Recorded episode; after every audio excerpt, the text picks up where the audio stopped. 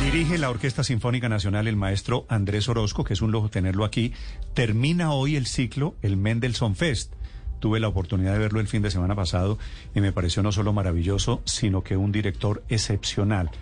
El de hoy es el último concierto. Maestro Orozco, buenos días. Muy buenos días. Hoy es la última, la despedida. Sí, hoy terminamos este Mendelssohn Fest, como usted muy bien lo dice, y bueno, me alegra pues que podamos conversar, logramos por fin sacar un ratito y muy contento de poder culminar este, este ciclo esta noche aquí en Bogotá. Andrés Orozco es eh, un director de lo más grande que ha producido Colombia en música y comienza su concierto con un carretazo que yo nunca había visto, un carretazo no corto, muy, muy divertido alrededor de Mendelssohn y alrededor de los cuadros que pintó Mendelssohn y alrededor de la música clásica.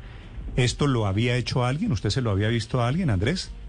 Eh, pues digamos que yo lo hago muchas veces, lo suelo hacer en, muchas, en muchos escenarios, en muchas partes, especialmente en Estados Unidos, cuando estuve allí trabajando muchos años con la orquesta en Houston.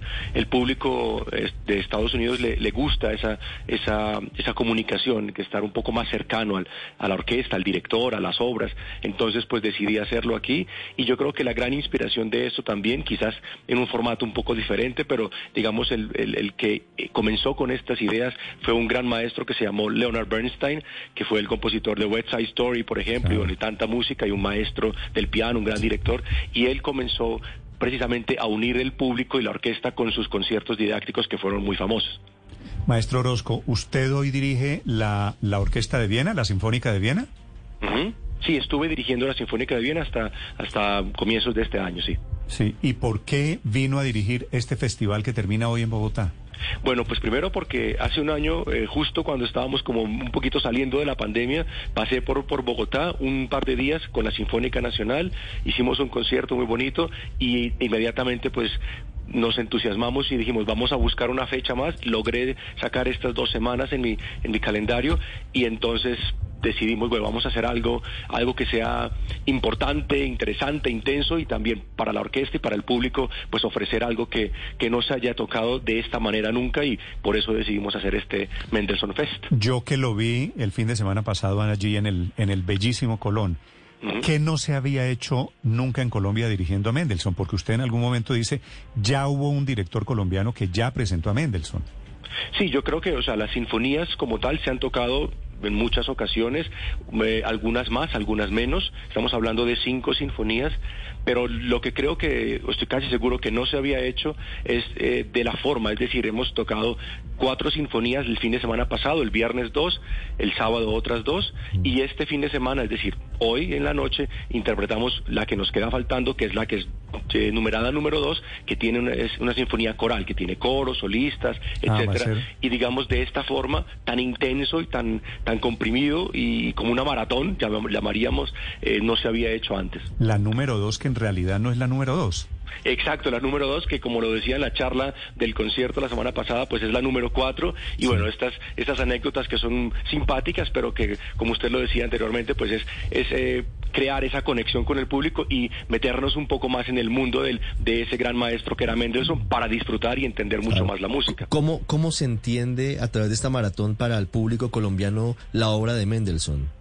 Eh, pues yo creo que lo interesante de todo esto, que es lo que yo estaba esperando y creo que conseguimos, es eh, hacer como ese viaje, o sea, est- estar de- en diferentes periodos de un, de un compositor que, entre comillas, solo escribe cinco, cinco son muchas, pero son solo cinco, un compositor que murió a los 38 años, que su primera sinfonía los, la compuso a los 15, entonces tener la oportunidad de disfrutar y de aprender ese, esa evolución de un maestro, eso me parece supremamente interesante. Por supuesto, y, y en esas cinco sinfonías, en esta maratón, se hace el recorrido por la vida. ¿Por qué murió tan joven Mendelssohn? Pues porque así era la época, ¿no? Por Le daba época. a uno cualquier enfermedad Y y, moría. bueno, pues Sí. no, no aguantaba, pero bueno, a cambio de eso, pues como fue un genio, dejó un, un, un legado impresionante y eso es lo que, lo que me parece también tan bello, pues poder rescatar. Sí, maestro Orozco, quisiera preguntarle con los músicos que usted ha encontrado. Estaba allí, pues, eh, la, lo, lo mejor de la música clásica en Colombia. Usted que ha dirigido en Estados Unidos, en Alemania, en Austria, ¿hay diferencias cualitativas entre los músicos colombianos y los grandes músicos internacionales que usted ha dirigido?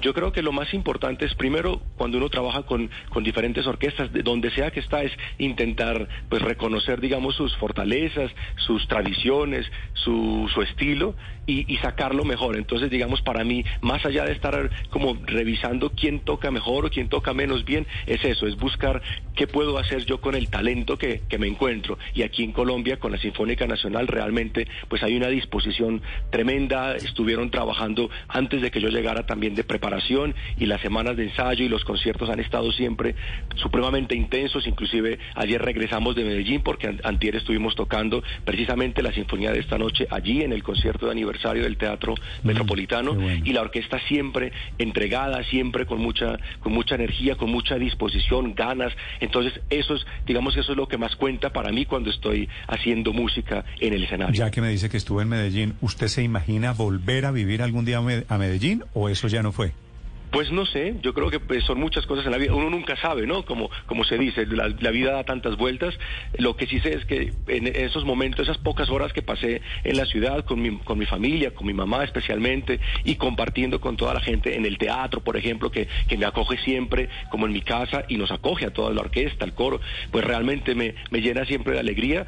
Lo único que tengo que decir, y que creo que no es nada nuevo, es que pues las ciudades eh, grandes colombianas se han, se han vuelto cada vez tan grandes que realmente es un contraste, es un poco un shock venir y, que un trayecto que yo recuerdo cuando era pequeño tardaba yo que sé 15 minutos de ir eh, de un lugar a otro, ahora te tienes que calcular por lo menos 40 minutos porque el tráfico, las vías, en fin, eso sí es un poco difícil, pero la parte de la, de la humanidad, del, del clima, de la gente, de la comida, eso siempre lo extrañaré y, y siempre lo disfrutaré cuando pueda estar aquí. Maestro, bienvenido a Colombia, me alegra saludarlo.